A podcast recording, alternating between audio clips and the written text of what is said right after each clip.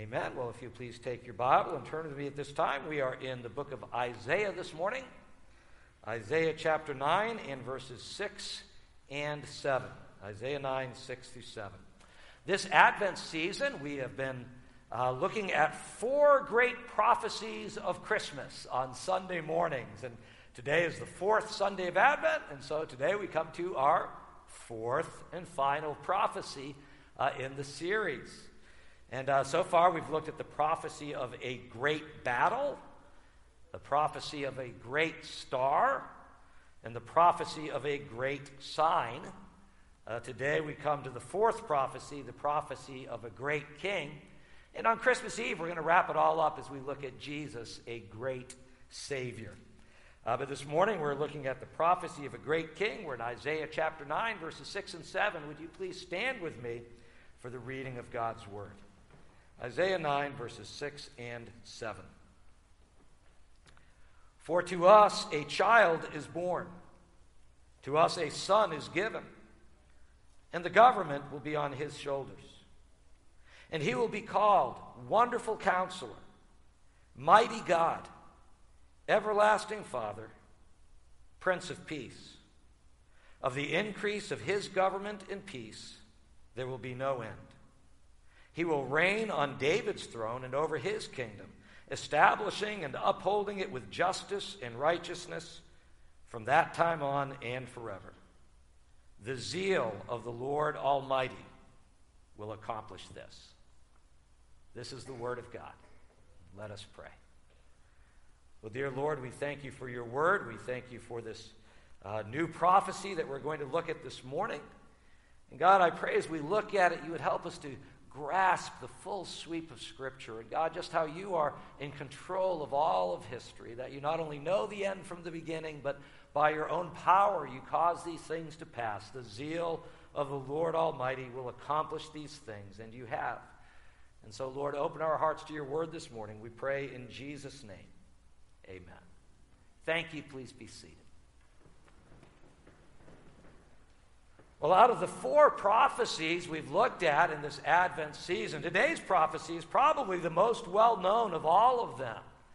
And you know, so many songs and hymns and, and uh, other writings, devotions have been written around these verses, uh, including Handel's famous Messiah. For unto us a child is born, for unto us a son is given. You just hear those phrases, and immediately you say, That's Christmas, that's Christmas. You recognize it right away, don't you? And then the four names that are given to this child uh, in this prophecy all resonate with us. And uh, although you know, not, not everybody can name all four names, most of us you'll recognize that the name Wonderful Counselor and Prince of Peace. We say, Yeah, I've heard that, I know that.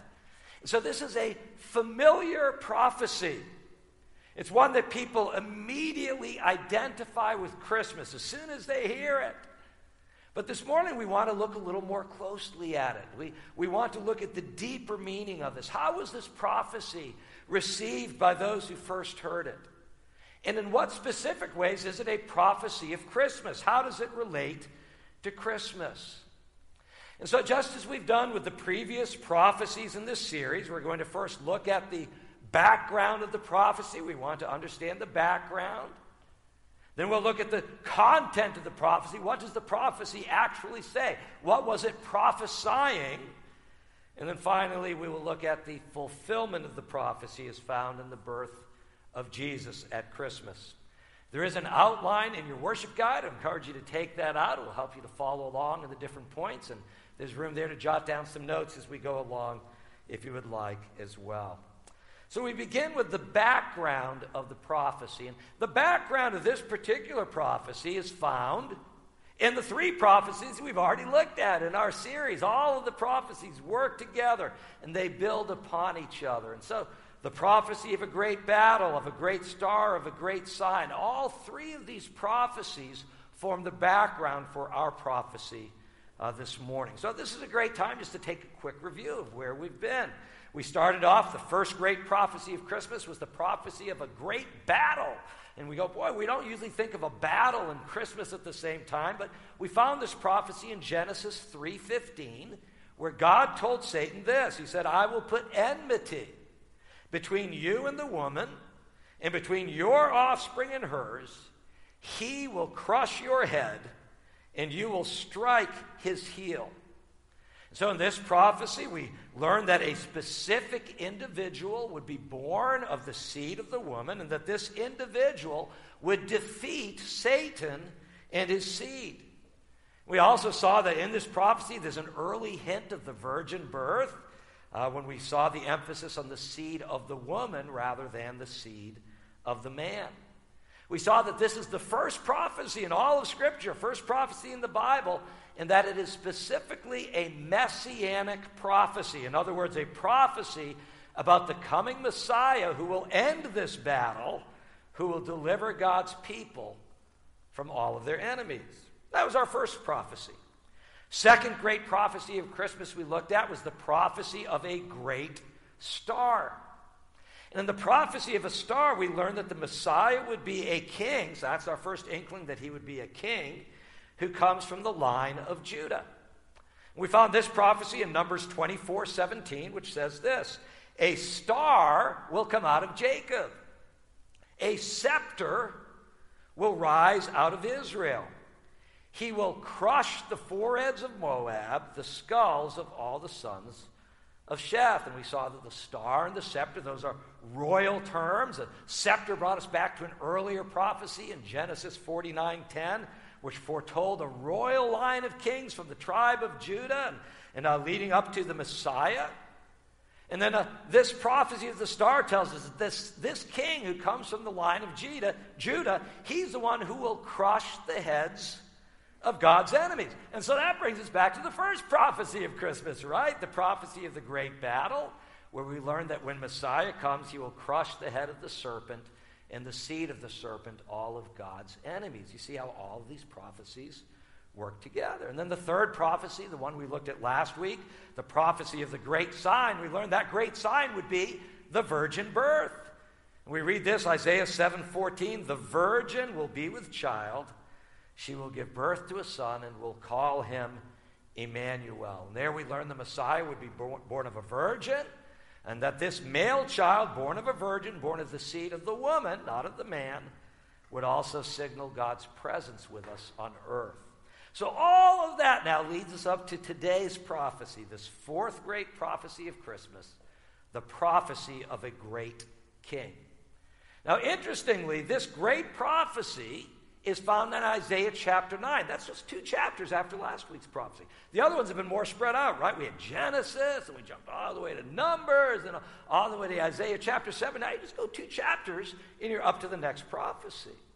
And the two prophecies are very similar to each other. They both speak of the birth of a child, specifically a son. The similarity in content, their close proximity in Scripture, show that these two prophecies belong together and that they should be interpreted together. And so that's how we're going to interpret them this morning. There are three parts to this prophecy. We read it earlier uh, at the beginning of the message, but now let's look at each of those parts. The first part is this the prophecy tells us that the child is born who is a king. A child is born who is a king. Isaiah 9, the first part of verse 6. For to us a child is born to us a son is given, and the government will be on his shoulders. Once again, notice the similarity in phrasing between this prophecy and last week's prophecy of the great sign. Isaiah 9 6 says, For to us a child is born. Statement about a child. To us a son is given. Statement about a son. And the government will be on his shoulders. A descriptive phrase about the two. What did Isaiah 7:14 say? The virgin will be with child. Statement about a child. She will give birth to a son. Statement about a son. And they will call him Emmanuel, descriptive phrase about the child.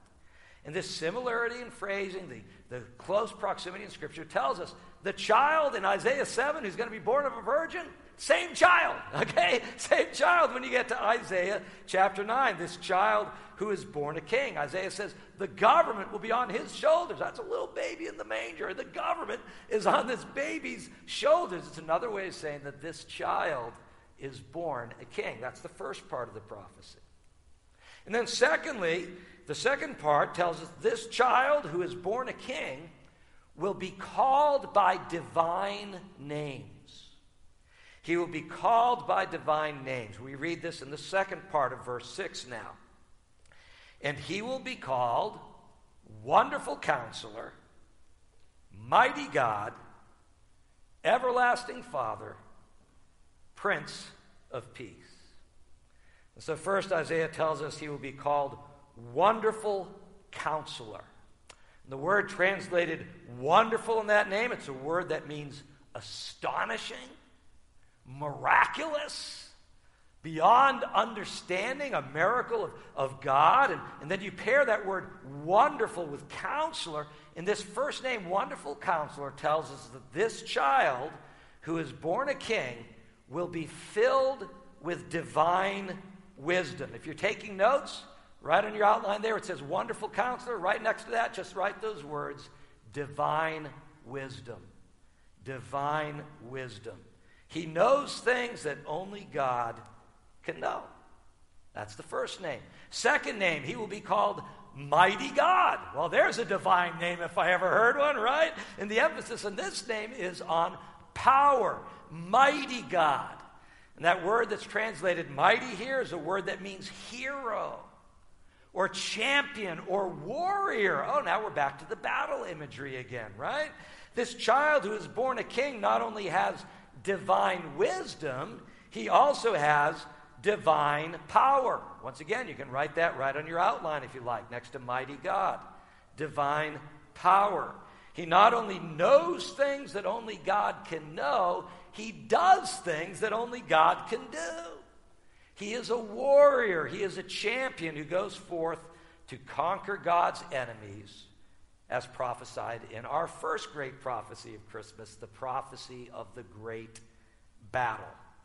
Third name, he will be called Everlasting Father. This is another divine name.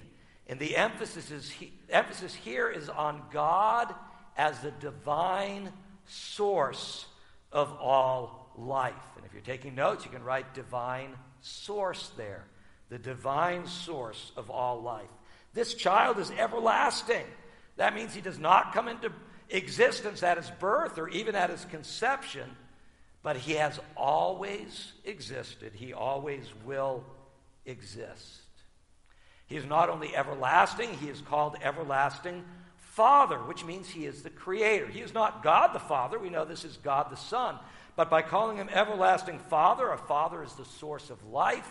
It is saying he is the creator. He who has no beginning himself, he is the cause of all other beginnings. He is the creator of all things, he is the divine source of all life. And then, fourthly, he will be called Prince of Peace. This is another divine name. The emphasis here is on his sovereign rule as God. And once again, if you're jotting these down, you can write divine sovereignty next to Prince of Peace. That word translated prince, simply the word for ruler. It simply means he's going to be a ruler who brings peace. He is the Prince of Peace, a ruler of peace. He brings universal peace to the world. You take all four of these names, you put all of them together, and Isaiah is saying this child will be, he will have divine wisdom, divine power, divine life, and divine sovereignty over all the nations. In other words, he will be divine himself. Or as the prophecy put it in Isaiah 7:14, two chapters earlier, he will be called Emmanuel, which means God with us. So we're looking at the content of this prophecy. Number one, first part, a child is born who is a king. Secondly, this child who is born will be called by divine names. And then the third part is this he will reign on David's throne forever. This is such an important part of the prophecy. We read this in verse 7 of the increase of his government and peace, there will be no end. He will reign on David's throne and over his kingdom establishing and upholding it with justice and righteousness from that time on and forever. the zeal of the Lord Almighty will accomplish this. And this is yet another indication that this child who's going to be born, this is the Messiah. Because one of the most important messianic prophecies ever given was given back in 2 Samuel chapter 7. God was speaking to David. God gave David a promise. He said this He says, David, when your days are over and you rest with your fathers, I will raise up your offspring to succeed you who will come from your own body, and I will establish his kingdom. He is the one who will build a house for my name, and I will establish the throne of his kingdom forever. Do you remember how we said that there is a progressive narrowing of the prophecies concerning Messiah as you work your way forward through the Old Testament. It starts off real general, doesn't it? Back in the book of Genesis, chapter 3, when we learn that the Messiah will be the seed of the woman. Well, that could be almost anybody, right?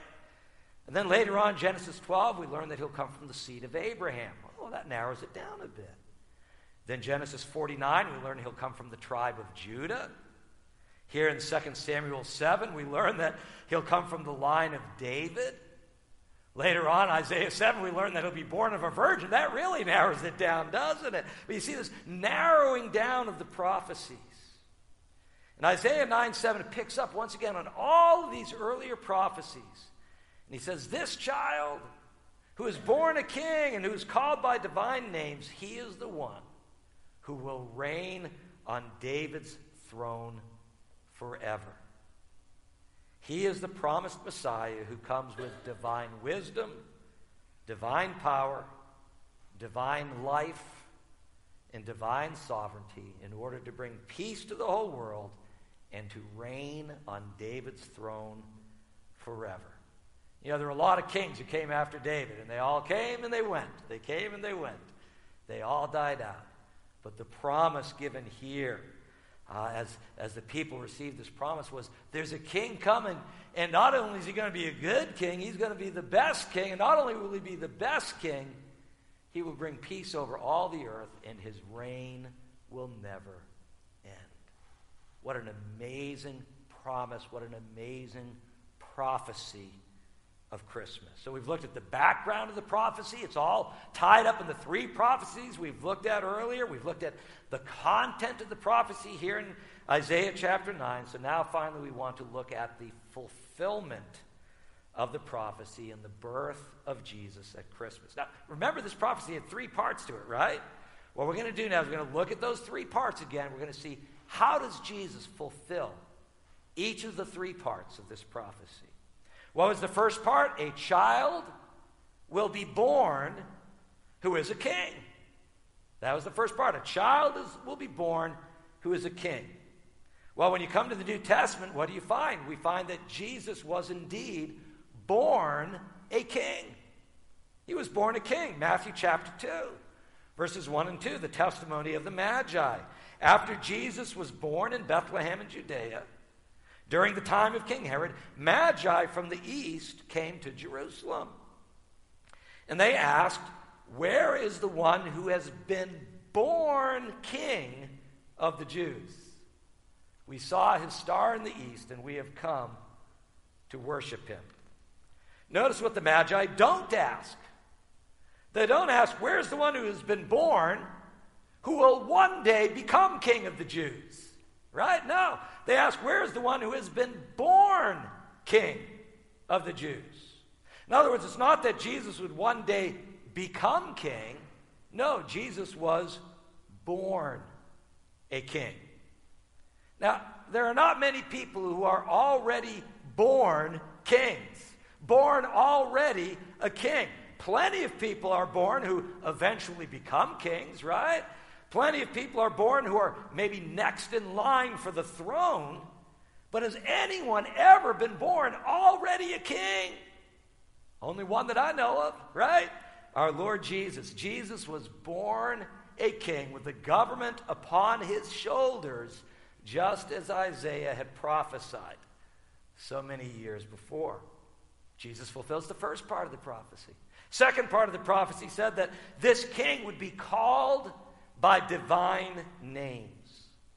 And he will be called Wonderful Counselor, Mighty God, Everlasting Father, Prince of Peace. Fast forward to the New Testament, what do we find? We find that Jesus is indeed called by divine names. He is called Emmanuel, which means God with us.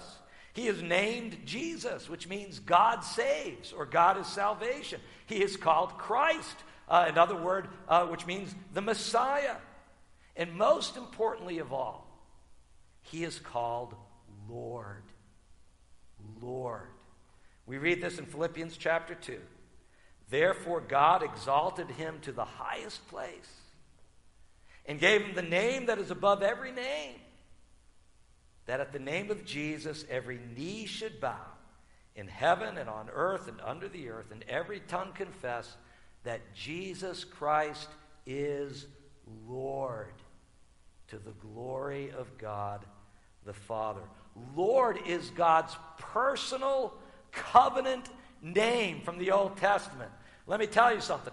God does not share his name with anyone else, okay? No one else gets called Lord except God. And here Jesus is called Lord. Jesus is God. He is the Son of God. He is wonderful counselor, mighty God, everlasting Father, Prince of Peace. He is Emmanuel. He is Christ the Lord. Jesus fulfills the second part of this prophecy, doesn't he? He is called by divine names. And then the third part of the prophecy said that this child, who is born a king and who is called by divine names, this child will reign on David's throne forever. And once again, when you jump into the, the Christmas narratives in the New Testament, it's front and center. It's right there. Uh, we know that God sent his angel Gabriel to Mary. And uh, Mary was troubled when uh, the angel greeted her. But we read this uh, Luke chapter 1, verses 30 to 33. Gabriel says to Mary, says, Do not be afraid, Mary. You have found favor with God. You will be with child and give birth to a son, and you are to give him the name Jesus. Quoting Isaiah 7:14 there, our, our third prophecy. He will be great and will be called the Son of the Most High. Divine names. The Lord God will give him the throne of his father David, and he will reign over the house of Jacob forever. His kingdom will never end. Once again, Gabriel's words to Mary, these, are, uh, these words are a direct fulfillment of Isaiah's prophecy here in Isaiah 9 7. Jesus was born a king. He is called by divine names. He will reign on David's throne forever.